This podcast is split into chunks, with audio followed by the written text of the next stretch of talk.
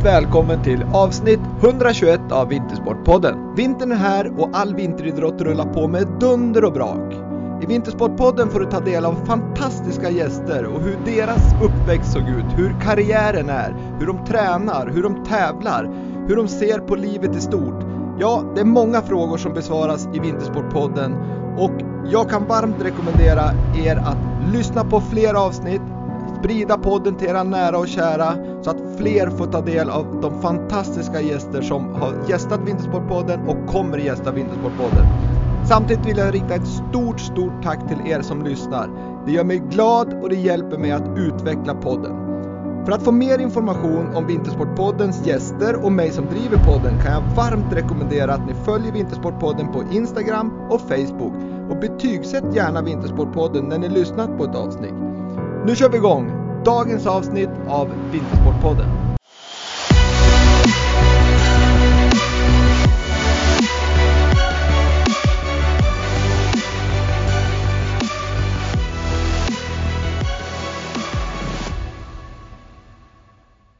Dagens gäst i Vintersportpodden, universitetslektorn inom idrottsvetenskap med lång erfarenhet och med fokus på coaching, ledarskap och talangutveckling. Han är dessutom Sveriges första person som har doktorerat på ämnet coaching inom idrott.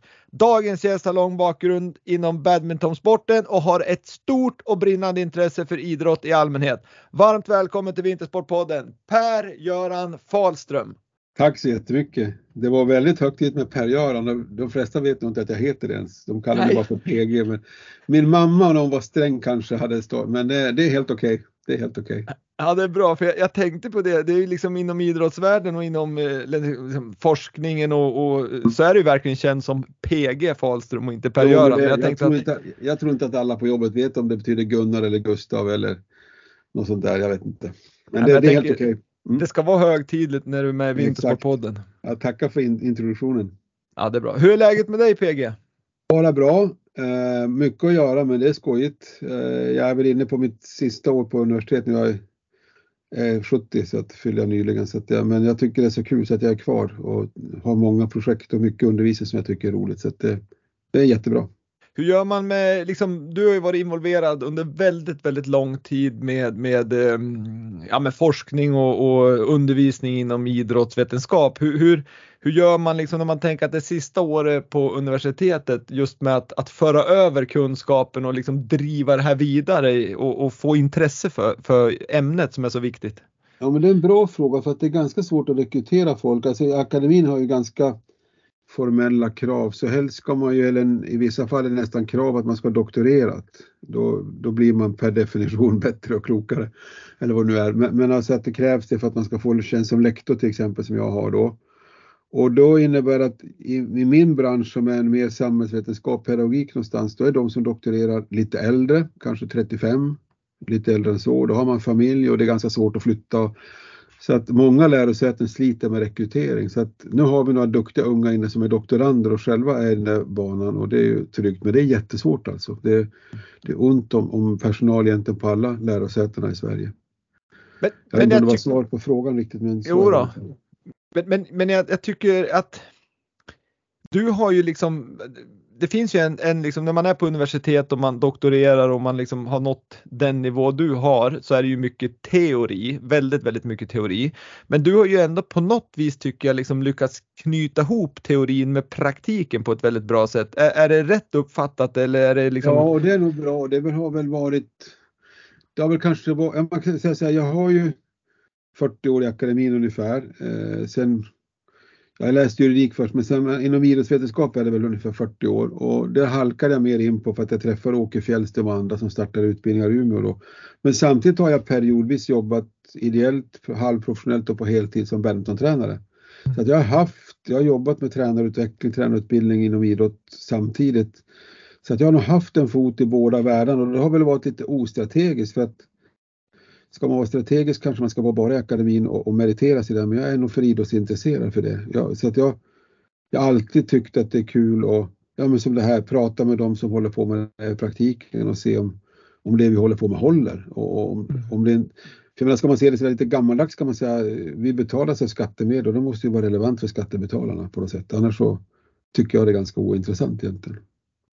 Ja, verkligen. Helt, helt rätt inställning och jag tänker liksom att, att man ska meritera sig genom att bara vara teoretiker på ett eh, universitet. Det kan jag ju tycka att meriten borde ju vara att kunna koppla samman det med verkligheten. Det, för mig är det liksom meriten. Men, men man tänker mycket, olika. Ja, det har ändrats ganska mycket under den tid jag har jobbat. Alltså nu har det, kan man säga, sista 15-20 åren har det blivit enormt fokuserat på att skriva internationella artiklar. Det var det inte när jag började. Många av dem som jag hade som lärare eh, när jag pluggade i Umeå, de hade inte varit professorer med dagens meriteringssystem. Utan de, då, då skrev man på svenska, man skrev rapporter ungefär som vi har hållit på med här och så granskar man dem internt. Nu är det väldigt en sån här publiceringsmeriteringsväg. och det är det man ska göra, inte man ska göra karriär, men jag är nog för intresserad av idrott så att det kanske jag har förlorat på det, men jag tycker samtidigt att det är så himla kul att ha foten i båda världarna så att det, det lider jag inte av tycker jag så alls.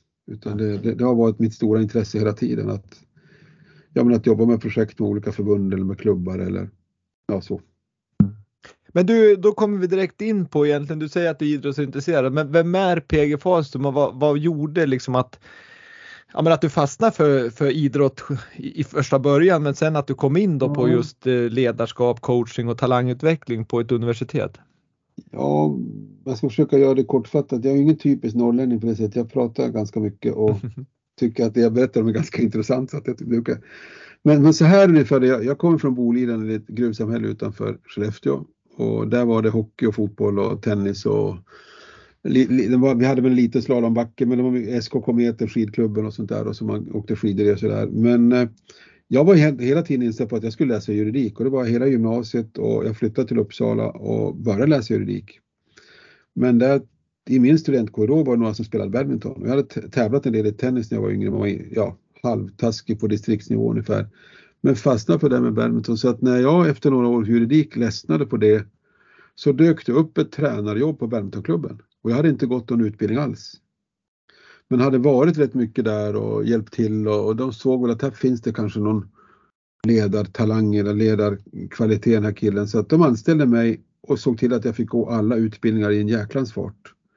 Så att jag gick steg 1, 2, 3, 4 som det hette då på ett år i stort sett, alltså alla de kurser som fanns då. Tack vare att det var, ja, det var folk som stöttade mig och trodde på mig då och sen jobbade jag några år i Uppsala och sen var jag på en kurs på Bosön där Micke Herkel som inte lever längre är en duktig baskettränare från Jönköping. Eh, har bra i basket bland annat. Och Åke Fjällström som hade precis startat idrottspedagogutbildning i Umeå. De hade den tillsammans. Och då kände jag det här är ju precis det jag är intresserad av.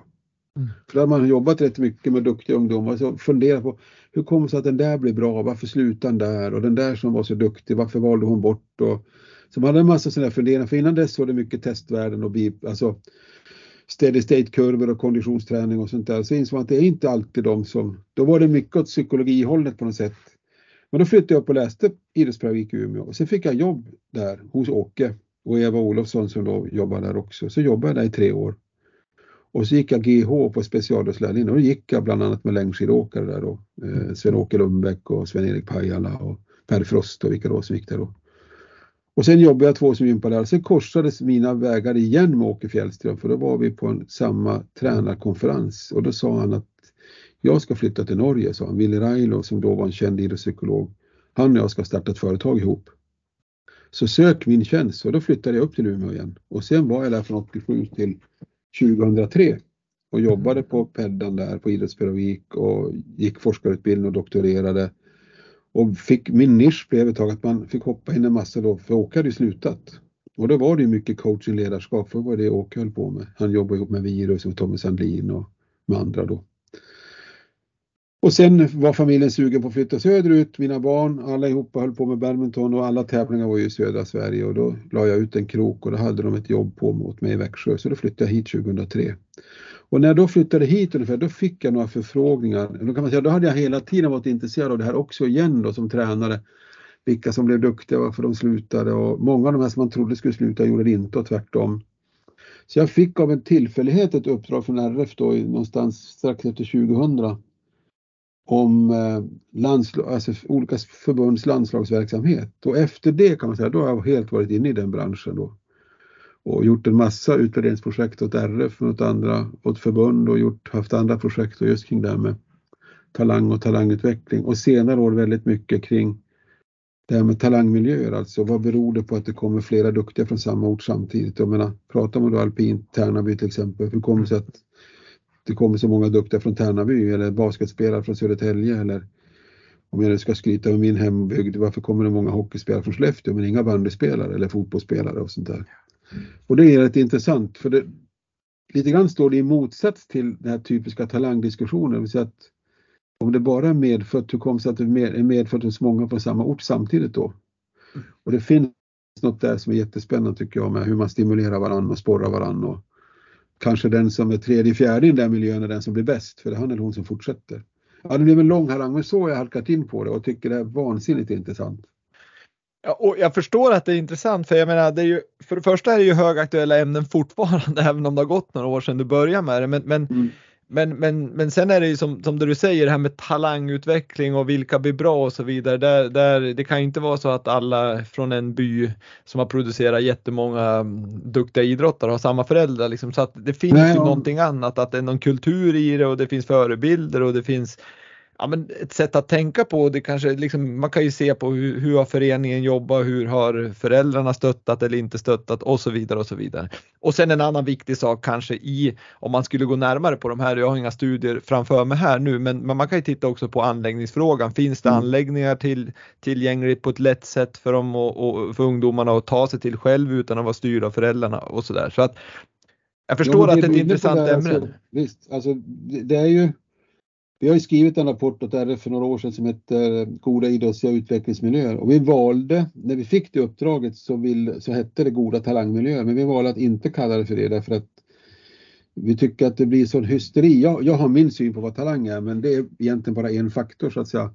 Det viktiga är ju, om jag är som tränare så måste jag jobba med dem jag har i min grupp. Och sen om forskare kallar dem för talanger eller inte, det, det spelar egentligen ingen roll utan och då, då har vi sett bland annat det som du tar upp här, vi kanske kommer in på andra sen, men just närhet, tillgänglighet, access eller vad man nu kallar det, det är ju helt avgörande.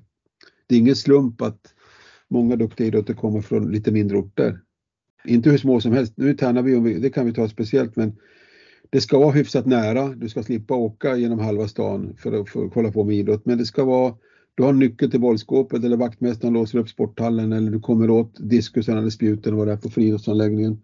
Men det är samtidigt så många så det finns lite volym så att du har några att träna med och sparra mot. Och, och det, det är ingen tillfällighet alltså att ofta om vi tittar på lagbollsporterna som det ofta fokuseras på, då är det ingen nackdel att komma från en liten klubb där det finns en stor klubb i närheten. Och när du är mogen för att gå dit, då går du dit. Det är ofta en bra karriärväg. Tar man Tärnaby så kan man säga att alla har ju nära till backen om man bor där. Och är man i backen och åker så finns det bra förebilder. Det finns många duktiga åkare, det finns många duktiga tränare. Så bara friåkning, att åka där och leka med de andra är en fantastisk utvecklingsmiljö. Det blir, ja, nästan, lite grann, det blir nästan lite grann skateboardmetaforen. Du tränar med en massa andra som brinner för det här. Du kan träna, tända ljuset och ha elbelysning på och träna när du vill. Alltså det är en fantastisk utvecklingsmiljö. Och då, då, då, då prövar ju alla det. Mm. Och jag menar när jag var uppe i Tärnaby och hade en del distansundervisning där. Jag menar fotbollsmålen, de stod ju fastlåsta. Det var ingen som spelade fotboll där. Utan man åkte, man, man åkte skidor. Så att även, jag kan tänka mig, generella kompetensen hos en vanlig invånare i Tärnaby, den är jättehög i skidåkning för att alla har åkt. Och alla vet hur man ska åka och sett hur det går till. Så att men, det, är en, det är ett fantastiskt exempel tycker jag på det. Ja men verkligen. Men har, har du sett någon, någon skillnad, jag tänkte från när du började och kanske liksom om du, om du skulle även titta tillbaks på innan du började liksom jobba med den här frågan rent vad säger jag, strukturerat och på, på universitetsnivå. Har, har det förändrats anläggningstillgängligheten? Liksom, för att jag menar, går du tillbaks till när Stig Strand och Ingmar Stenmark mm. och de här var små, ja men då var ju backen, det var ju bara att gå dit och så körde man och så lekte man och så var det liksom bara öppet. Ja. Man styrde det väldigt själv. Tittar man idag, då är det ju inte liksom okej okay att ungar går upp i en slalombacke och drar igång liften på egen hand. Då, då blir de ju jagad till, till ja, det månen. det är många saker där. För det första tycker jag att om man pratar närhet till anläggning så tycker jag man ska prata närhet till fysisk aktivitet. Jag tror att i många städer bygger man bort lekytorna till exempel. Man förtätar och där det kanske var en basketkorg och en tennisplan förut asfalterad i ett område, där sätter man in ett punkthus till eller ett parkeringshus. Alltså man, man tar bort många av de här som städerna kan ha de här lekytorna som kanske för Ingemar och Stig då var slalombacken. Mm. Ja, då ska man gå hemifrån. Ja, då föräldrarna kanske tycker det är bättre om man kan se dem från köksfönstret. Det är enklare än om jag ska gå med dem till lekplatsen och vill man skicka iväg sina barn ensamma eller kan någon äldre följa med. Jag tror att närheten, inte bara till så att säga, idrottsanläggningen och situationstecken, närhet till fysisk aktivitet är jätteviktig. Och då är det en fördom du kan cykla dit själv. Eller är du lite äldre och bor i Ystad, säger vi spelar handboll, du cyklar till hallen på en kvart och så är du där och skjuter 100 straffkast och låser in bollarna och så åker du hem igen. Förut, men det går inte i Stockholm för det är så mycket folk. Mm. Så att det, det, finns ingen ledig yta någonstans. Utan det är fullbokat i alla hallar och det är, du ska åka buss genom halva stan eller tunnelbanan och sånt där. Så att, det är en skillnad. Sen den andra tror jag att närhet kan ju också vara att det skapas närhet genom att föräldrarna skjutsar dig. Mm. Alltså jättestor skillnad mot när jag började med det här och ännu mer när jag var yngre själv. Det är att föräldrarna är mycket mer en part idag än förut. Mm. Som, som eh, sponsorer, som chaufförer, som agenter, som eh, ambassadörer, you, you, name it alltså. Man, man lägger jättemycket pengar på sina barns idrottande. Och då kan man ju skapa en närhet genom att man skjutsar dem till varje träning. På både gott och ont. För sen ja, kan ju en förälder ta lite fel, ja, fel roll också. Ja, jag tror att det finns föräldrar som, eller barn som åker mer till och från träningen än vad de tränar.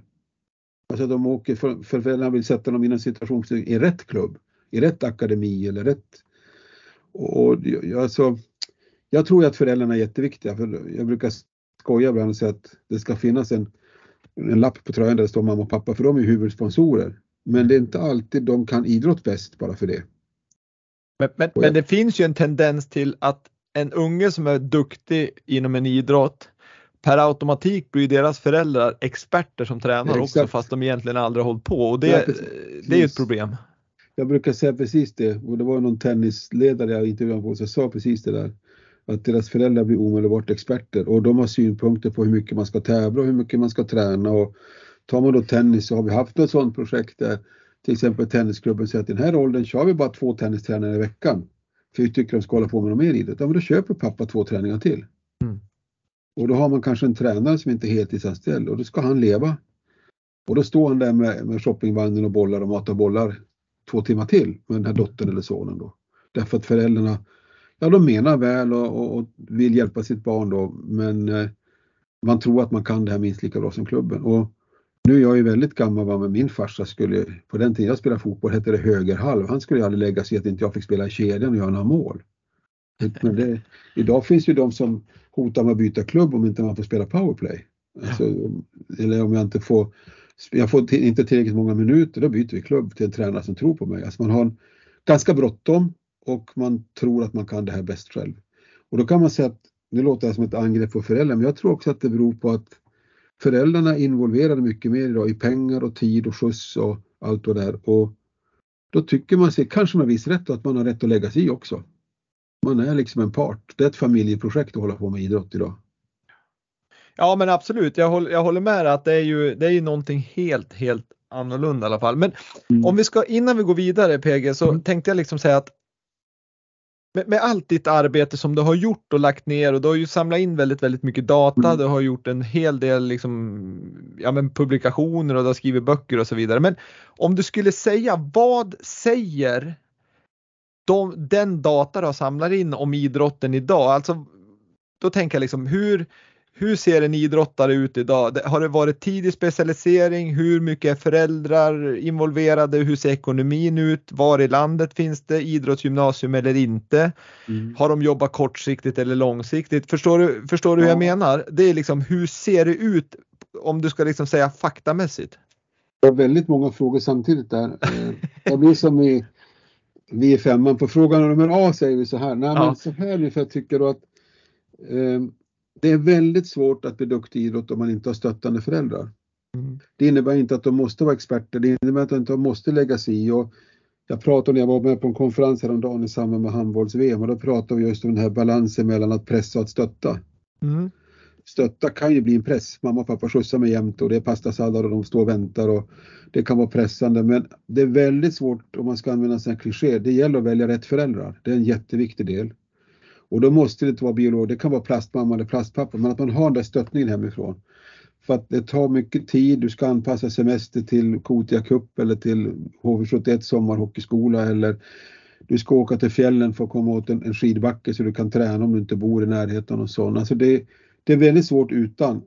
Eh, eller om man har någon annan då stöttande i sin närhet. Det, det är väldigt, väldigt svårt för det, det, tar mycket tid och kostar mycket pengar. Och många idrotter blir dyrare och dyrare. När vi har gjort våra studier kan man säga att då var det ganska tydligt att de som blir duktiga har hållit på med flera idrotter relativt länge, upp till ja, 14, 15, kanske till och med till årskurs 9. Alldeles, en del väljer inte idrott förrän de ser om de kommer in på idrottsgymnasiet eller inte. Men det finns en tendens att fler idag specialiserar tidigare. Och det beror nog på att väldigt många idrotter erbjuder mer träning. Jag säger erbjuder inom citationstecken. De erbjuder mer träning i mycket tidigare åldrar. De kan erbjuda 4-5 träningar i veckan under 10 år. Och då är det ganska svårt, då är det lätt för en forskare i Växjö att sitta och säga att ajabaja. Men eh, det är inte lätt för föräldrar, vad ska jag göra nu då? Den här grabben älskar innebandy men jag, jag, tror kanske inte att det är rätt och så klubben säger att det är bra om du kommer varje gång och mm. alla de andra gör det och så. så det är mycket svårare tror jag att vara idrottsförälder idag. Oavsett om man är stöttande, pressande eller som mina föräldrar kanske med ett distanserat intresse och, och tyckte det var kul man höll på. Och ännu svårare då blir det ju om, om man dessutom då som förälder verkligen tar den här rollen att jag, jag stöttar men jag kan ingenting och så säger klubben Nej. att men vi, har, vi ska köra fem dagar i veckan. Ja, Jaha, vi... men då är det väl det som gäller. Då. Och sen är det, tror jag det finns en aspekt i det här. Det är väldigt lätt att säga då sampling eller hålla på med många idrotter som man kallar sampling ibland i motsats till specialisering att det är en fördel. Men det är en kostnadsfråga. Mm. Alltså ska du vara med i tre idrotter, hur många bullar kan vi baka, hur många tröjor kan vi tvätta och hur många sekretariat kan vi sitta i och skjutsa och, och så kostar det pengar och tid. Jag menar, det, det kan faktiskt vara så att, det tror inte jag finns beforskat men min lekmanna reflektion skulle vara att det, det är dyrt att, att sampla. Mm. Och jag tror att det är faktiskt en ja, klassfråga, en socioekonomisk fråga. Det är mycket lättare att hålla på med flera idrotter om man har råd. Och har man sen flera barn så blir det ju ännu dyrare. Va? Så att eh, det, det, tycker jag är ett problem att man trä, tränar mer och mer och utrustning blir viktigare och resor blir viktigare och sådär. Och, och, och, inte och sen, minst om man tänker skidpodd då, tillgång till snö. Ja, men den finns. Mm. Alltså, jag, borde, jag har ju bott i Umeå två gånger. Det trodde, kunde jag väl aldrig tro att det skulle behöva, behövas konstfrusna längdskidspår i Umeå. Nej. Men det måste man ha för att kunna bedriva verksamhet på vintern. För det, det finns inte snö, det är inte säkert att det finns snö annars. Nej, och det är, så att det är en, de som förnekar klimatförändringen, de, jag menar vi har ju sett det på en mansålder hur det har förändrats. Det är ju jätte, jättetydligt. Alltså det, mm. ja, så att det är en massa aspekter där som spelar in väldigt, väldigt mycket samtidigt. Skulle jag däremot ge ett råd också sammantaget nu blir det väldigt förenklat, men jag brukar säga ungefär så här att är det någonting som är gemensamt för alla de som blir duktiga så är det att de inte slutar. Ja. Det är nästan det enda gemensamma, det vill säga det innebär också att det är inte ett velour resonemang utan ju längre vi kan vara rädda om varenda en, om vi nu har ett jättesmalt elitfokus, vi säger att det är bara det som räknas nu, ju längre vi kan vara rädda, ha kvar alla, desto bättre kommer vi hitta de bästa. Förutom att fler kommer få hålla på och tycka det är kul och inte lämna idrott i vredesmod i tidig ålder. Idag har vi en puckel som är vid 11 års ålder, är ju piken. Sen går ju idrott ner. Och i vissa idrotter är det 8-9 år, så att det är betydligt yngre. Men skulle vi kunna flytta den puckeln till 15, 14-15 så skulle det vara bättre ur folkhälsosynpunkt och det skulle vara absolut bättre ur elitsynpunkt. Mm. För att då, då, då, är de här ja, men fördelen av tidig utveckling, tidig träning, mycket stöttning från, den försvinner ju över tid ju längre de håller på. Verkligen. Och det här finns en del beforskat, alltså det man kallar för relative age och allt sånt där. Då. Men där tror jag att då skulle man göra ny forskning då, nu kommer jag väl aldrig hinna det i mitt liv, höll på att säga, eller kanske få göra det som pensionsprojekt då, så tror jag att det håller på att förändras så tillvida att många av dem som är sent utvecklade, de slutar. Förut sa man så här att tittar man på ett ungdomslandslag så är det alltid relativ ålder. Och jag, jag, jag är ju hockeynörd så jag tittar ju på TV-pucken varje år och det är jättetydligt, jätte, jättemånga för, födda första kvartalet. Och då sa man förut att i vuxen ålder har det försvunnit. Men slutar de här senare utvecklade, då kommer det inte att försvinna. För att det är det som händer idag, att, i varje fall min hypotes, att de bästa blir bättre och bättre men bredd, elitbredden blir mindre och mindre för man slutar. Det finns färre att tävla mot. Och, och, det blir ju en fara i sig, därför jag ja. menar, du blir jävligt sårbar om, om det är få duktiga ja, ja, och så är det en som skadar sig, då, då kan det ja, vara så. Ja, så förstärker det det här att du måste åka längre och längre för motstånd. Du ska flytta mm. upp i åldersklasser, du ska åka utomlands. Alltså det här med konkurrens på hemmaplan, det är både bredd kan man säga då, men det är en elitargument. Att du, att du faktiskt får stöta och blöta och det kan ju hända att den som ligger trea när de är 17 år, han är bäst när de är 20 om han fortsätter.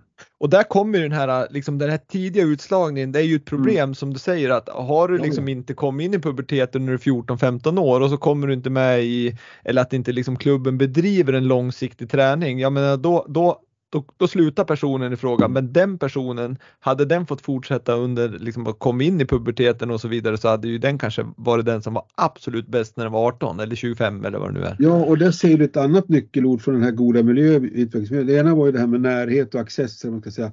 Det andra är ju långsiktighet, ett annat är ju långsiktighet. Det vill säga att långsiktighet låter tråkigt, att säga tålamod och vänta. Men långsiktighet både i verksamheten, att vi, vi jobbar stabilt långsiktigt, vi har en röd tråd, vi vet vad vi tror på. Men också att målsättningen är att du ska bli bra när du är äldre. Det innebär att inte att du inte får vara bra nu, att du inte får tävla nu. Men jag brukar likna det vid så att idrottslig utveckling är som ett maratonlopp. Men det är många mellantider. Och frågan är hur mycket vikt man lägger vid de här mellantiderna. Om man lägger vikt vid att vara bäst när man är 14 år, U16 SM, ja då gynnar man en viss typ av utveckling. Men tänker man långsiktigt så innebär inte det att allt får vänta, men det kanske går lite långsammare fram. Och ska jag koppla det till min tränarerfarenhet skulle jag säga att långsiktighet ger resultat fortare än vad man tror. Det är bara det att det går lite flackare utvecklingskurva kanske, men det är mer i balans, det är mer genomtänkt, det är mer strukturerat och då blir det också utveckling. Jag tänker på, ja. jag, jag, tänker på just just vad du säger där med att man, man, ja, men man vinner U15 och så är, då mm. helt plötsligt så är det väldigt, väldigt bra. Mm. Men, men ska man tänka långsiktigt så det du säger, nu får du rätta mig om jag har fel, men, men istället då för att liksom primera, ja men vi vann U16 SM och så är vi ju bäst och så klappar vi oss för bröstet liksom. Men istället för att ha just det som mål och säga att det är det bästa så kanske man då ska ha mer prestations vad ska jag säga, att man utvecklingsmässiga mål, det vill säga att vi ska, när vi är 15 då ska vi kunna åka baklänges och när vi är 16 så ska vi ja. kunna göra ditten och datten för då, då är det ju någonstans, då, då, tar man ju bort den här hysterin kring att man ska vinna just när man är ung och så vidare och, och ser det här är grunden för att det ska vara bra när du är 20 eller 25. Ja, det finns ju den här diskussionen om man får vinna i Sverige, om det är fult att tävla. Jag tycker att den är totalt överdriven, men, men det kan vi komma tillbaka till. Men om vi säger att vi spelar ett U16 SM-slutspel i innebandy eller spelar TV-pucken i ishockey eller om vi är på ungdoms-SM i någon annan idrott. Då kan man säga, det är klart vi vill vinna när vi är där. Men innebär det samma sak att fyra av killarna ska spela hela matchen? Ja, då vinner vi. Och det med det jag ser ju sådana exempel i ungdomscupen där man spelar 2 gånger 20 minuter och någon spelar 25 minuter. Och då vinner man. Men blir det utveckling på lång sikt? Nej, det blir det ju inte. Nej, och de, som sitter, man... de som sitter på bänken och tittar på, de utvecklas ju inte någonting. Nej. Vi, vi blir inte bättre av att titta på. Alltså, Jan Andersson har ju sagt om förbundskapten fotboll att man blir bara A-lagsspelare när man får spela A-laget. Man måste ju få spela, det är en utvecklingsålder. Sen är det klart att det är mycket roligare att vinna än att förlora men om jag kommer hem med ett lag där hälften knappt fick spela när det gällde. Vad, vad skapar jag för utveckling då? Och då tycker en del, ja men det där är velour och plysch. Ja men vad är det vi vill ha? Är det utveckling på sikt? Ja, ja men då, då kanske vi ska spela runt. Vi försöker vinna ändå, men vi spelar runt på laget. Men det här, det här vet jag att tittar man i, i, i chattar och media och sånt där, menar, tar man det som det är väldigt mycket uppmärksamhet i Sverige kring junior-VM i hockey, då kommer ju alltid de här resonemangen upp. Att vi tävlar inte nog och vi vinner inte. Ja, men det är en utvecklingsålder. Det, det, liksom, många av de här som spelar junior-VM kommer ju aldrig att bli proffs heller. De är fortfarande bara 17, 18, 19 år. Så att eh, jag, ty jag, tycker att man har alldeles för bråttom, man har alldeles för tid att ha resultat. Det är inte samma sak som att vi inte ska försöka vinna matcher. Men vi kanske inte vinner matcher genom att bara spela med sex spelare utan vi, vi försöker vinna men vi försöker låta många vara med och tävla för att då blir alla bättre. Och därför ja, har jag, lite svårt, jag har lite svårt därför för det här. Jag brukar ta en eh, skolexempel. Om vi säger att vi skulle ha ett matteprov i skolan och så tar vi två tal åt gången. Vi räknar två tal så rättar vi dem. Och så de fyra sämsta, de får gå hem då. Och så räknar vi två tal till. Sen får två till gå hem. Det innebär att de bästa får räkna mest och få mest träning. Det är så vi ofta gör i idrotten. Att de som vinner är de som är bäst får tävla mest. Det är klart att då ökar ju avståndet. Man kan nästan säga att det är konstigt om de andra fortsätter egentligen. Mm. Men hur är din syn där, alltså svårigheten om man tänker som, som eh, ledare mm på, på ideell nivå, alltså det vill säga att man, man, har, man kanske inte är superduktig utan man, man, man är ledare bara för att ingen annan är ledare, ungefär så. så och så har du Precis. några stycken, halva gruppen eller några stycken som är jätteduktiga och så har du några som inte alls har kommit lika långt i ut, utvecklingen och så tänker man det här, hur ska jag nu anpassa träningen? Ska jag göra det för de som är, har kommit långt eller ska jag anpassa träningen för de som behöver mer utveckling eller ska jag lägga mig någonstans i mitten så att alla tycker det är lite halvtråkigt? Hur, hur skulle du... Jättebra fråga. Dels den pratar... frågan tycker jag är intressant och då skulle jag också fråga i nästa skede så jag inte glömmer bort det. Är du för eller emot nivåanpassade indelningar av grupper? Ja, nu, är det, nu beror det vad man menar. Jag tänkte visst komma till det. Det är en klassisk fråga det här med nivågruppering eller nivåanpassning om du kallar det. Jag vill hellre prata om individanpassning. Det vill säga att i varje grupp vi har, hur än vi delar in dem kommer de vara heterogena. Vi kommer de som är större och tyngre och mer tekniska eller har sämre kondition eller vi kommer de som är mindre som är jättetekniska men, in, men, men inte så snabba och sånt där. Så det, det kommer alltid att skilja sig åt och det innebär att ska man göra en bra anpassning för respektive individ då ska man variera väldigt mycket inom träningsgruppen. Därför att den här största som är tyngst och som kanske om vi tänker i en lagidrott springer omkull de andra kanske behöver mest teknikträning allihopa. Men han är störst och tyngst och starkast. Medan den här lilla då som är väldigt teknisk, han blir omkullsprungen eller frånsprungen. Så att jag, jag tycker, jag vet att det är lätt att säga och det är en jättesvår utmaning. Jag tycker man ska jobba med individanpassning. Gärna ha nästan så stor grupp som möjligt praktiskt sett i samma träning och sen individanpassa nästan egentligen i varje övning man gör. Det innebär att man sätter ihop dem på olika sätt. Och, och då krävs det ju en, väl, liksom en utbildning av ledarna för Absolut. det är många som inte kan det här och där måste ju liksom, tycker jag då, i alla fall att föreningarna måste ju ta sitt ansvar att, att på något vis ha en, så här tänker Skellefteå AIK i hockey till exempel att från när man är barn till man är vuxen då ska man träna på det här viset och så sen att man har liksom de som är duktiga, erkänt duktiga ledare, att de kan vara ute och stötta de här lagen som har föräldrar som jo, tränar. Det är alldeles sant, precis som du säger. Alltså, det är Samtidigt kan man säga så här, om vi har nivåindelning, vi har de tio bästa i en grupp och så tio nästa. Det är ju inte lättare att vara tränare där. Jag menar, då måste vara, alltså, jo det är det på ett sätt därför att de är ungefär lika bra eller lika dåliga eller vad man ska säga då. Men vi hade, jag var inne i ett projekt med HV71 under tre år med deras ungdomsverksamhet ihop med Kristoffer Davidsson som ungdomsansvarig och alla de tränarna hade där då. Den kullen, kullarna 05, 06, 07. Och där var, det var de som egentligen tog initiativ till att eh, vi ska köra med jämna lag. Alla ska spela varje helg. Vi har hellre två jämna lag än ett A-lag och ett B-lag. Det är inga uttagningar utan är man i gult lag, då spelar gult lag varje lördag och söndag. Då är man med. Man spelar om man är med och tränar. Och så hade vi likadant. Och det är klart, det var jättesvårt på ett sätt därför att grupperna var heterogena. Men det blev ett jättespännande utvecklingsprojekt. För ledarna över tid utvecklades ju av det här.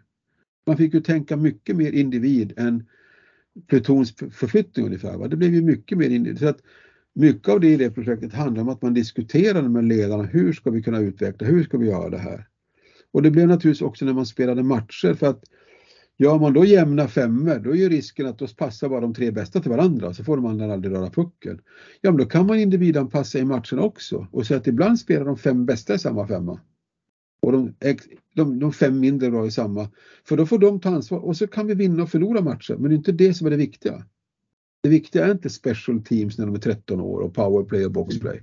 Utan det är att få spela matcher och få spela.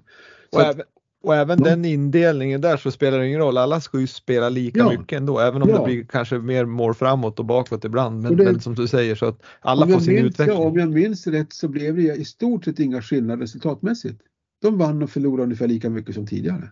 Mm. Det var ett väldigt, eller jag ska säga att det, väldigt, det var väldigt många som var skeptiska.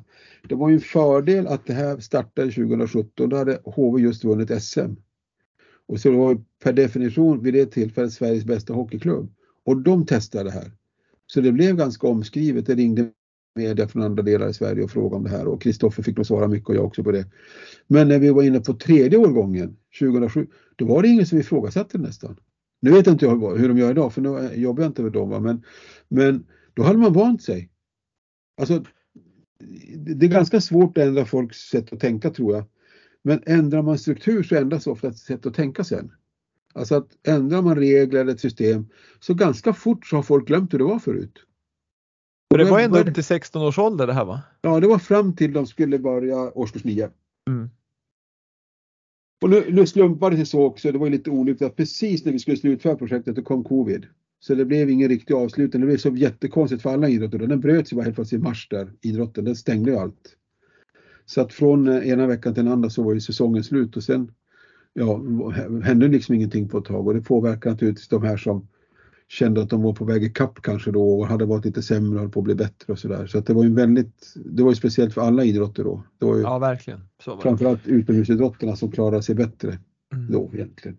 Men du, om man skulle säga så här då, om man kan, ha, har din forskning på något vis visat på, vi har ju pratat om det lite grann, men, men vad är det som, om man skulle titta på en fungerande förening och mm. deras liksom idrottsliga miljöer, liksom, mm vad är, det som, vad är det som skiljer en väldigt, väldigt, om jag säger framgångsrik förening jämfört med inte en framgångsrik förening? Och när jag säger framgångsrik så betyder inte det att de har tagit flest guld utan att de har mycket liksom ungar och barn och ungdomar i verksamheten och att man har liksom, ja men att man får utveckling både idrottsligt och personligt. Kan du se någon Ja, alltså nu, nu ska vi säga också att det är inte bara jag utan det är ihop med kollegor. Alltså man gör ju nästan aldrig någonting ensamt utan just när det gäller det här som vi pratar om nu med goda miljöer, då har jag jobbat mycket med Susanne Linné och Mats Glemne hos oss. Vi har jobbat mycket med det här och då kan man se att det finns ju några faktorer. Dels det här närhet som vi pratar om, access och närhet kan ju vara genom skjuts men det kan ju också vara att jag kan åka ut i slalombacken eller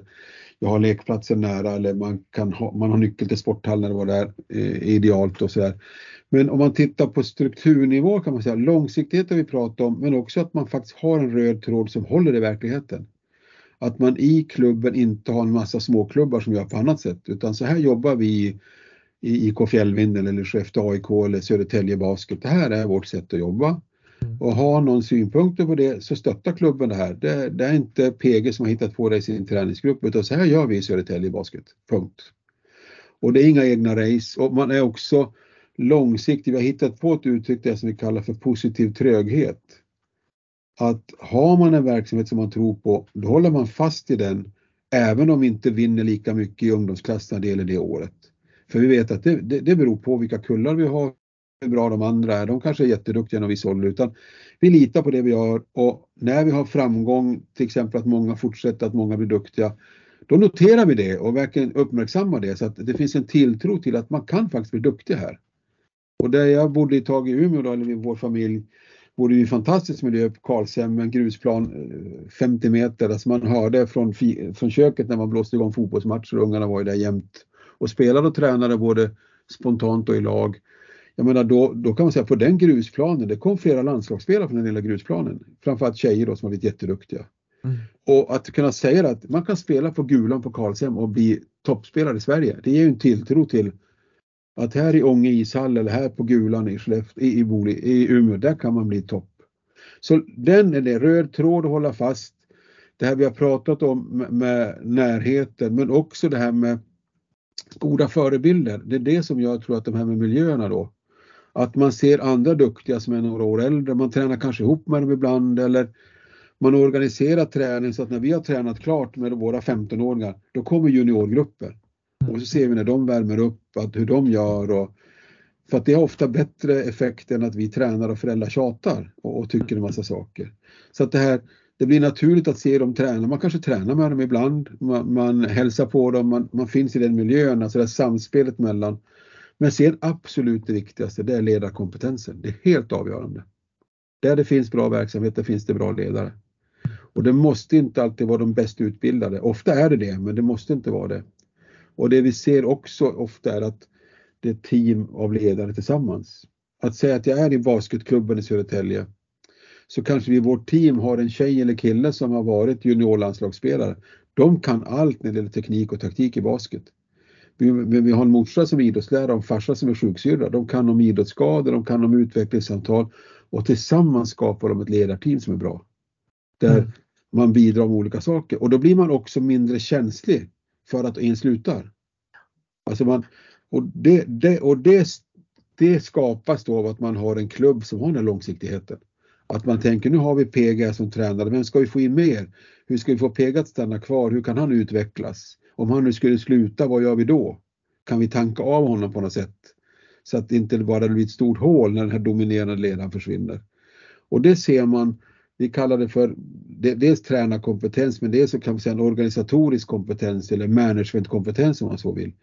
Och det ligger ju ofta på styrelsenivå eller inom sportkommitté eller kanske på några få ledare som, som så att säga, står för det här. Så att långsiktighet, struktur, alltså röd tråd, det här med sparring, influens av varandra, men framförallt träna kompetensen. Och, och jag, jag, gillar, jag gillar att du, du säger just det där med tränar, liksom utbildning, kompetens, teamet är ju jätte, jättebra. Det är helt och, avgörande. Ja, helt och det, avgörande. det pratar ju Wolfgang Pichler var med i den här podden för ett tag sedan och då pratade, ja. i och för sig då på landslagsnivå, men han pratar också just om teamet och att man bygger mm. så att det inte är så sårbart om en ja, person lämnar så det. kan inte liksom all verksamhet raseras. Liksom. Det finns ett uttryck som heter att det växer ingenting under ett stort träd. Och jag tror att vi har i vår ideella idrott, väldigt mycket av idrotten är ju ideell och även om man har betalt så jobbar de flesta mer än vad de har betalt för. Då blir det lätt att några ledare som faktiskt är väldigt, väldigt duktiga, de blir också ganska dominanta. De tar stort utrymme, de kan mycket, de tar på sig, bär liksom som Atlas hela världen på sina skuldror. Men när de slutar så blir det bara ett stort hål. Mm. För det, det, det, och jag minns när jag var ny som tränare, då, då pratade vi 76, badmintontränare i Uppsala. Då sa han, jag var i Uppsala, K5 hette det på den tiden, badmintonklubben. Då sa han som var ansvarig på K5, alla, alla sektionerna i Uppsala sa, kom ihåg PG, att det viktigaste du gör, är att hitta din egen efterträdare. Mm. Och då tänkte jag, ja, ja, Sune. Men jag har insett nu med tid hur viktigt det är. För det är så jäkla lätt att man är Bror Duktig och inte släpper in någon annan, inte Ungefär som vi pratade om i början, hur får man in nya forskare, nya medarbetare? Det är så otroligt viktigt. Ja, det, herregud. Jag tror, att, jag tror att det är där som många är duktiga och så släpper man inte in någon, så helt plötsligt slutar man eller händer någonting som man är tvungen att sluta och då står man där ja, utan, idag kanske vi kan kalla det kvalitetssäkring vad vi kallar det då.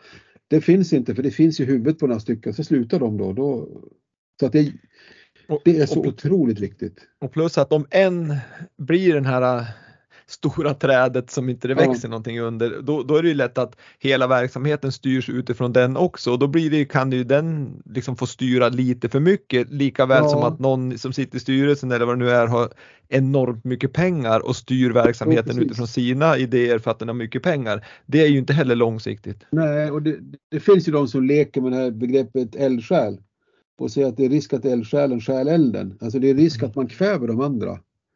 För att jag gör allting och det är bättre att jag gör det för jag gör det fortare, jag har gjort det flera gånger förut. Och, och då får ingen chans att komma in utan då måste man släppa in folk och säga att då får de göra på sitt sätt. För att jag kan inte, alltså jag måste som den här gamle stinsen ställa mig vid järnvägen och låta tågen passera utan att jag ska stå och flagga där varje gång. Alltså det måste man leva med. Och det tror jag att, där tror jag både både att föreningarna värnar om det och det är lättare att säga än att göra, men kanske också om den här eldsjälen nu slutar, han kanske kan vara mentor för de yngre. Mm. Han kanske inte vill stå i skidbacken varje kväll igen och han kanske inte vill stå där i regn och rusk med vattenflaskor och koner på fotbollsträning. Men kanske kan vara ett bollplank åt de här yngre tränarna. Och sitta och snacka med dem någon gång, komma och titta på någon träning någon gång. Så att man ja, kvalitetssäkrar eller är rädd om den. För vi har ett ganska stort dränage tror jag av ledare i idrott. När de blir duktiga och tvärt då tappar vi hela det. Ja, eh, därför de orkar inte mer. De har kört en kull, nu orkar de inte en kull till. Och då är det, Nej visst. Och, det är ett det blir... resurslöseri så att säga. Verkligen, och verkligen, det, apropå det vi sa från början att, att som du har hållit på länge inom din, ditt gebit och så slutar du, då är det viktigt att det förs över och det är lika viktigt inom ja. liksom, idrotten. Så då. Men jag, jag, tänker jag märker på... det på, varför, för jag märker det nu som, jag har ju varit ändå i den här världen så länge och idrottsvärlden är inte så stor. Så att man känner ändå ganska många, eller känner någon som känner någon, ungefär som vi pratade före vi började, man känner den där och ja, då har vi gemensamma bekanta. Mm. Bara att hjälpa till med det. Om man är ute med sina yngre medarbetare, presentera dem. Det här är han som jobbar där på SOK, det är han på RF, det är hon som är där på den klubben. För att det tar ju tag att bygga upp kontaktnät. Och jag ser det ofta till studenterna att så fort ni har gjort något projekt med någon idrott, med någon förening, med något förbund, spara mejl, telefonkontakten, ring och tacka, mejla och tacka. För det, man möts igen, för världen är inte större än så. Precis. Och vårdar man kontakterna så är det så otroligt viktigt.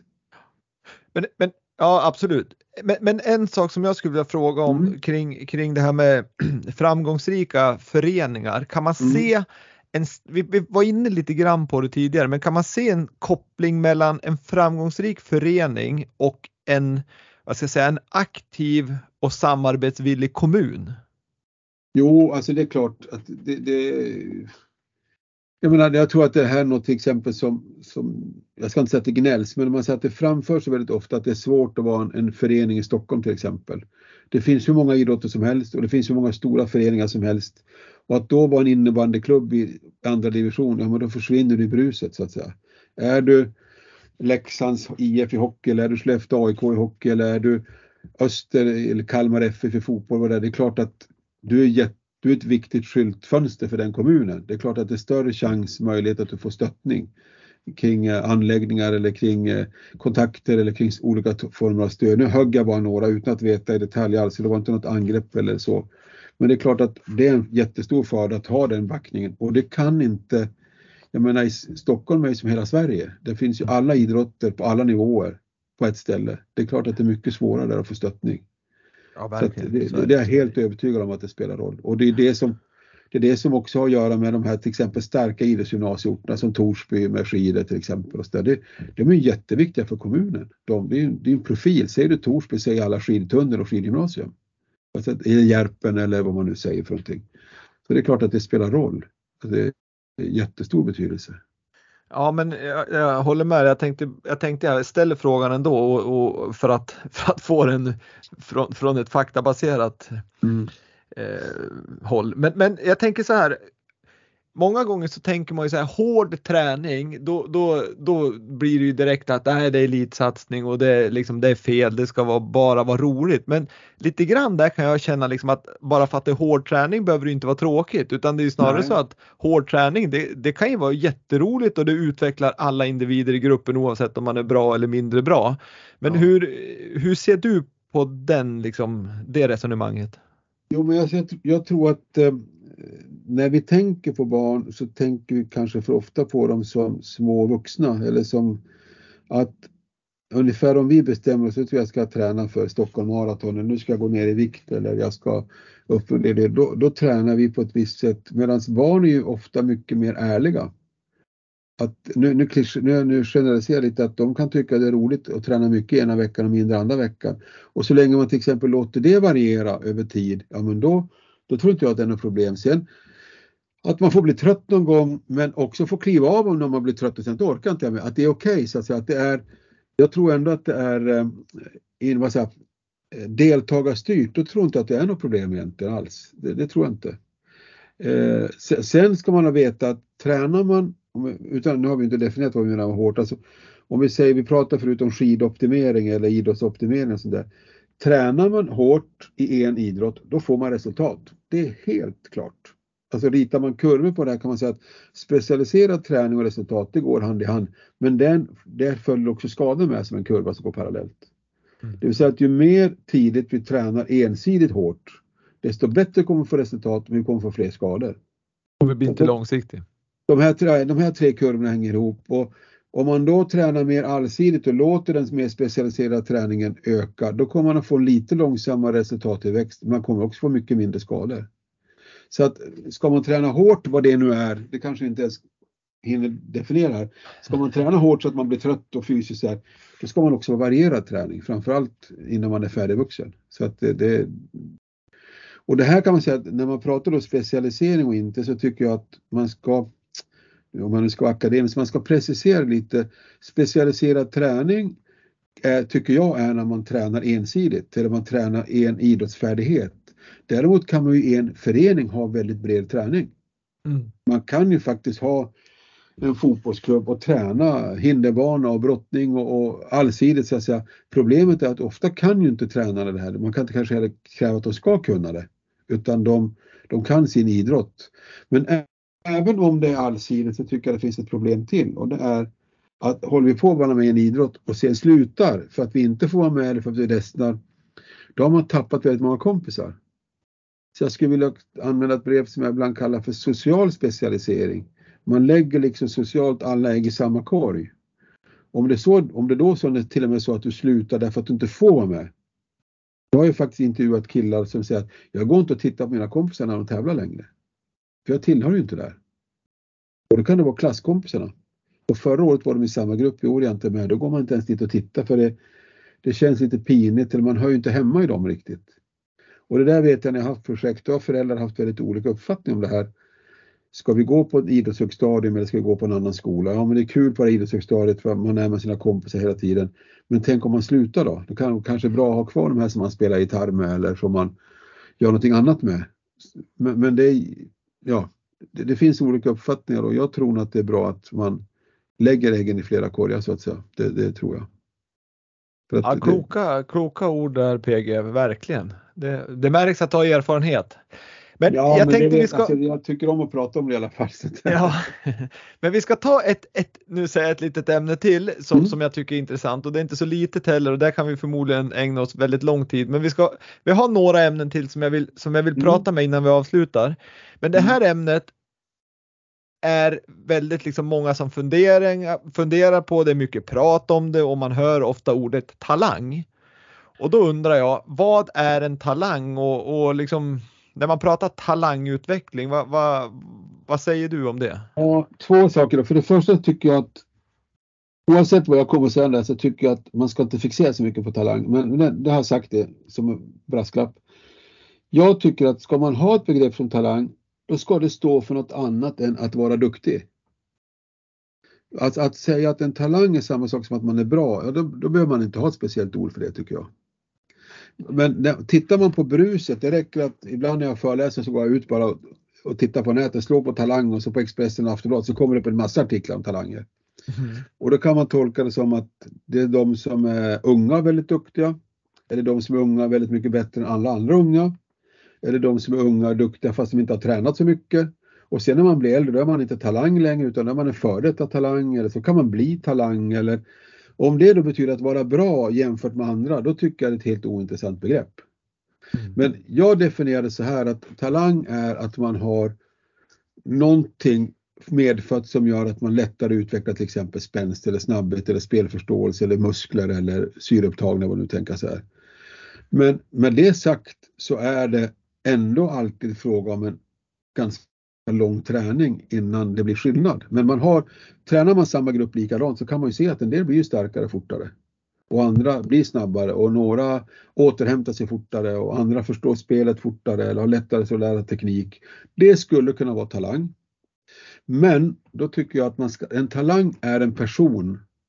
Det är inte en färdighet. Man tränar inte muskelfibrer utan man tränar människor med muskelfibrer. Mm. Det vill säga talangutveckling handlar om utveckling av människor om vi nu vill använda det ordet talangutveckling. Idrottslig utveckling handlar om att vi jobbar med människor. Och jag ska citera från ett projekt vi hade där en tränare sa så här att man måste förstå att man tränar inte unga kvinnliga fotbollsspelare utan man tränar unga tjejer som spelar fotboll. Och utvecklar man det då så innebär det att jag kan vara 16-17 år och vara en fotbollstjej eller fotbollskille och jag kanske är lika bra som de som är fem år äldre men jag är fortfarande en 16-17-årig kille eller tjej som inte vet vad jag ska göra efter gymnasiet, som inte vet om jag ska satsa, som inte vet hur jag ska ta vägen här i livet och samtidigt träna ihop med dem som är ungefär lika bra som jag som redan har familj och ett jobb och en utbildning. Så att det blir så lätt att man tittar på muskel, alltså kompetensen färdighetsmässigt och inte ser att det är en människa som har det här.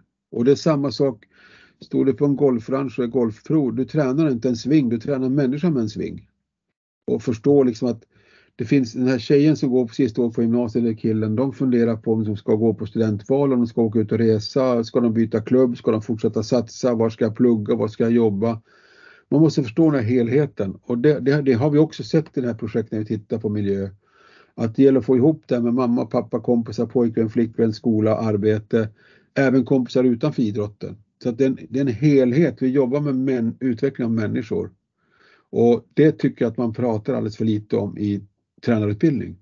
Man pratar väldigt mycket om färdighetsträning och teknikträning och motorikträning och konditionsträning. Och, och, det kanske är liksom att man, att man saknar den här förmågan att se helheten, precis som ja. du säger, att, att se alltså att man tränar människan med någon viss eh, egenskap, det, det är ju liksom Ja. ett annat sätt än, än Ja. där du säger att, att träna muskelfibern, bara muskelfibern. För att, jag jobbar så- om jag då ska alltså använda talangutveckling som du gör, då är det människor jag tränar. Det är inte muskelfibrer eller färdigheter, utan det är människor som ska jobba med färdigheter och muskelfibrer. Och då måste man förstå det här att tjejen eh, fyller år idag eller min pojkvän spelar DM-final i handboll, jag vill gärna gå och titta på det eller det är studentbal eller det är eh, klassresor och vad det är. För att ett träningspass när man är 16-17 år, det spelar ingen roll. Det spelar absolut ingen roll i det långsiktiga. Men jag har träffat på fotbollskillar som har sagt att de fick välja om de skulle vara med på studentbalen eller studentexamen. Man fick inte vara borta från få fotbollsträningar. Och då undrar man liksom, men herregud, alltså, vad spelar det för roll i ett livsperspektiv? Och hur bra blir fotbollsträning när jag vet att de andra åker lastbilsflak? Nu säger jag inte det för att lastbilsflak är något bra, men alltså hur tänker man då? Då tänker man inte att det är en ung kille som ska gå ut gymnasiet, en ung tjej. Och alla andra kompisarna gör det här och här står jag och kör kvadraten på fotbollsplan. för där missar du ju, där missar du när, om man missar den här helheten där, då, Ja. då liksom trä, ser du inte individen, då, då för att en, en, om du nu har talang då, att du har lätt Ja. på att bygga styrka till exempel. Men ska du orka hela vägen fram till Ja. att bli elitidrottare och 25 år, då måste du även trivas med livet så att säga. Och, Ja, och, och, och där tror jag det är många som går fel och jag vet inte, där kanske man måste ändra helt enkelt liksom tränarutbildningar och så vidare, att man, att man ser det mer ur ett helhetsperspektiv och inte bara liksom delarna. Om jag ska ta två klichéer, jag brukar jag hade förmånen att några gånger, ganska många gånger, få prata med Tommy Sandlin. Han bodde i Umeå ett tag och Åke, genom Åke Fjällström lärde jag känna honom. Och han sa så här när vi pratade om det att om jag ska beskriva min tränarbana, sa han, så i början var jag instruktör och tränare. Jag kunde allt om träning. Träningsmodeller, belastning, återhämtning, allt. Sen blev jag mer och mer coach. Spelsystem, taktik, uppställningar, tekningspositioner och powerplay och boxplay. Och till slut så blev jag ledare och insåg att det var människor jag jobbade med. Och det är möjligt att man måste göra den resan. Det är klart, när han är då, hade många år som tränare och väldigt framgångsrik så kunde han ju hockey, han kunde träning. Men han sa det jag upptäckte på slutet det var att jag jobbar med människor som spelar powerplay eller som ska träna. Och det här tycker jag man pratar alldeles för lite om. Alltså att, och jag brukar säga så här att eh, alla vill då vara med i OS men alla vill inte leva livet som krävs för att komma till OS eller förstår inte vad det handlar om. Och vi tränare kanske inte heller förstår vad det innebär. För då ska du orka länge för att komma dit. Även om du har något som eventuellt någon kallar talang så tar det väldigt, väldigt lång tid. Och för att knyta ihop det talangresonemanget. När jag definierar talang och sen brukar jag säga efter det att jag tycker inte det är det viktiga så är det alltså en person som utvecklas, som en långsiktig träning i en miljö utvecklas till väldigt duktig, men som kan tillgodogöra sig miljön för alla kommer inte från bra träningsförhållanden. Och det är det duktiga på att ta till sig det som finns, men att man också bidrar till miljön. Man, man är ju varandras träningsmiljö. Så att jag tycker att det här med talangutveckling, om du kallar det, eller idrottsutveckling, det hänger jättemycket samman med den miljön man är i. Och det kan vara jag och min tränare, det kan vara jag och mina träningskompisar, vi i laget, vi i gruppen, vi i byn eller vad nu klubben var där. Men det hänger samman. Och det är därför som det kommer många duktiga samtidigt från samma ställe. Och där kommer det ju in liksom det här med Alltså där kan man ju också göra väldigt, väldigt liksom djupt i, i, i hur vi pratar men, men det du säger nu då, då kommer man ju till den här kulturen i en förening. Ja. Hur, hur är vi mot varandra? Hur jobbar vi? Hur, hur stöttar vi varandra? Och så vidare och så vidare. Och då kommer man ju hela vägen till syvende och sist ner till styrelsebordet. Alltså eh, Ja, från visst. U, U8 i, i hockey eller vad det nu är ner till styrelsebordet. Att alla måste ju tillsammans på något vis ha en idé om hur vi ska ta oss framåt på ett bra sätt. Jo, och det är svårt tror jag. Att det är ju, jag tror att det faktiskt är så här ibland i klubbar att tränarna är bättre på det här än vad styrelsefolket är.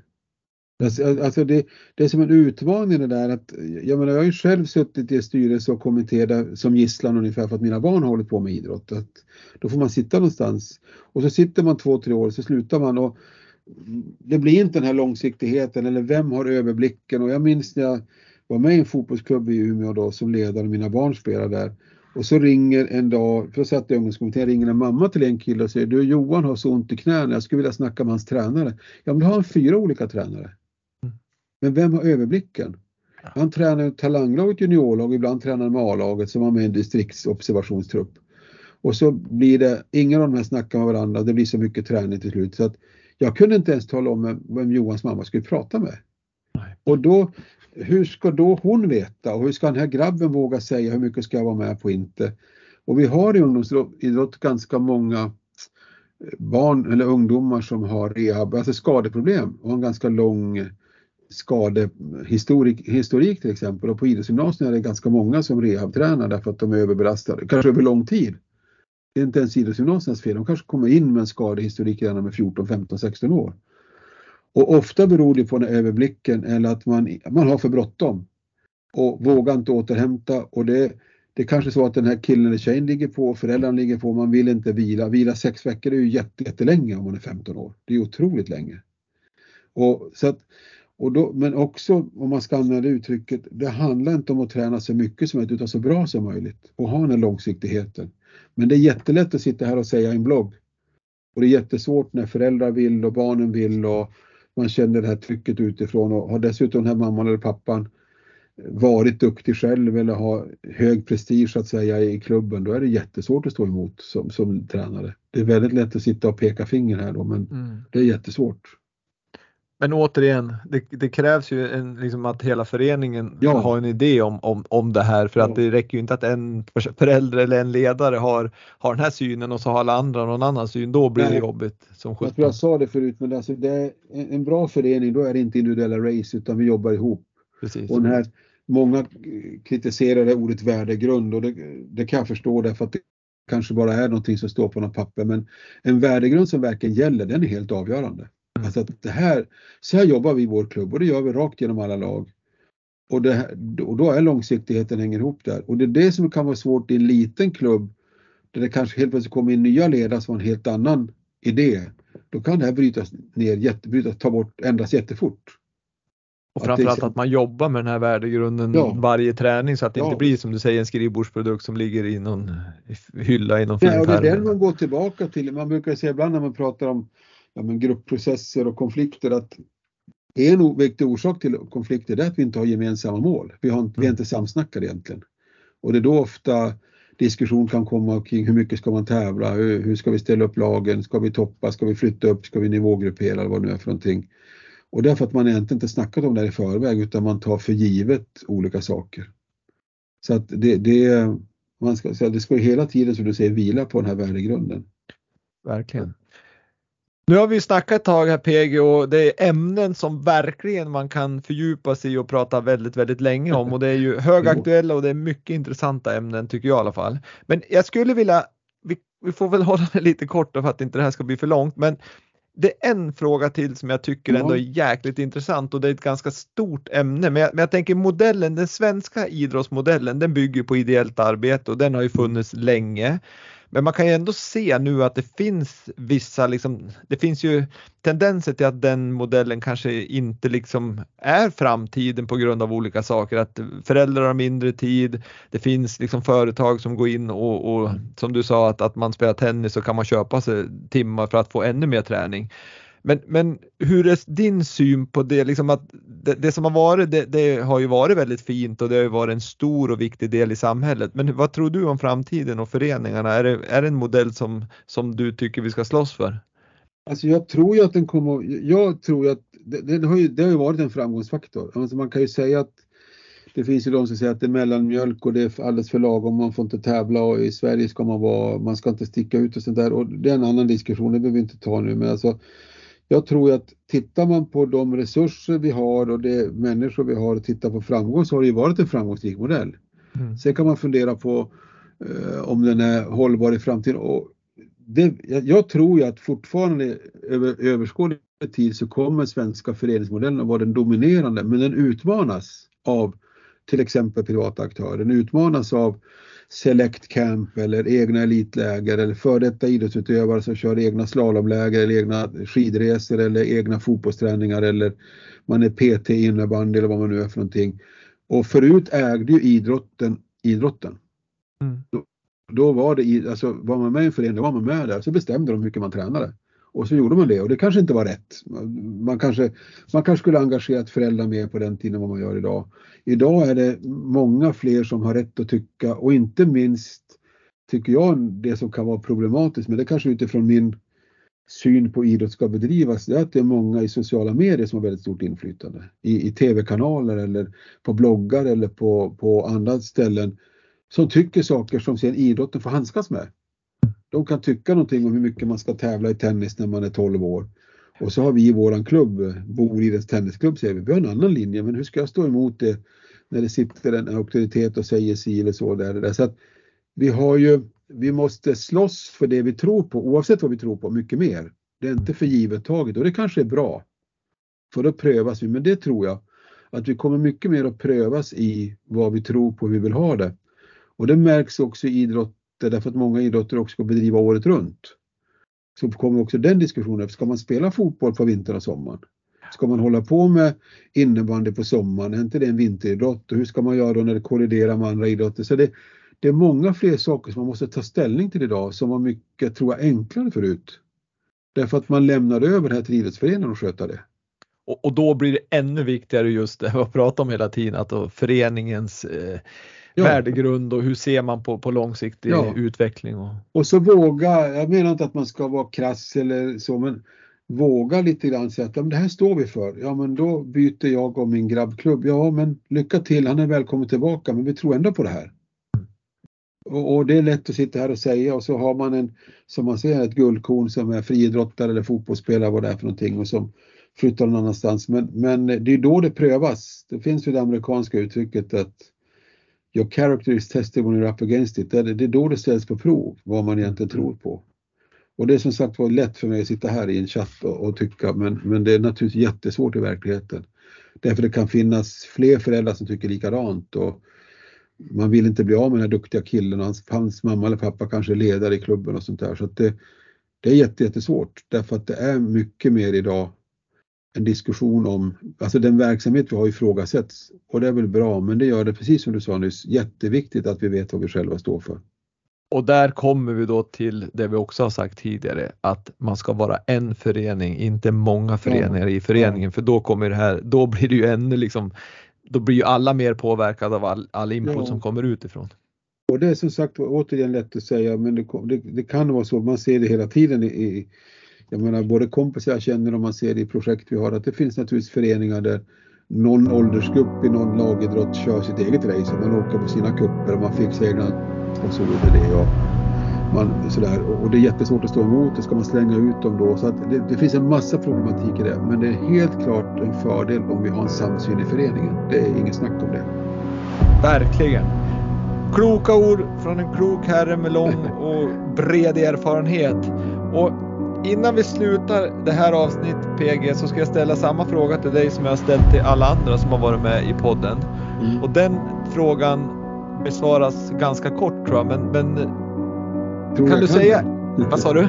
Tror jag kan svara kort. Ja, det tror jag. Jag hoppas på det. Okay. Kan du säga en framgångsfaktor för att lyckas med idrott? Eh, ja, egentligen skulle jag säga det jag sa förut. Om man säger en framgångsfaktor, att fortsätta. Lev din dröm. Sikta inte på, säg inte att jag ska spela hockey för att bli proffs eller jag ska simma för att tjäna pengar utan simma därför att det är kul att simma, spela hockey därför att det är kul. Och vänder vi på det på ledarsidan, var rädd om varenda en. Var rädd om varenda en. Kloka ord ännu en gång PG. Med det sagt så önskar jag Willy Burin och Vintersportpodden dig all lycka som blivande pensionär och jag hoppas verkligen att idrotten får ha dig kvar och att du är med och driver fortsatta pensionärsprojekt och att du överför din kunskap till kommande talanger inom, inom eh, forskning inom idrottsvetenskap. Stort, tack så mycket, stort tack. Tack jättemycket. Tack, tack. Ha det bra. Hej då.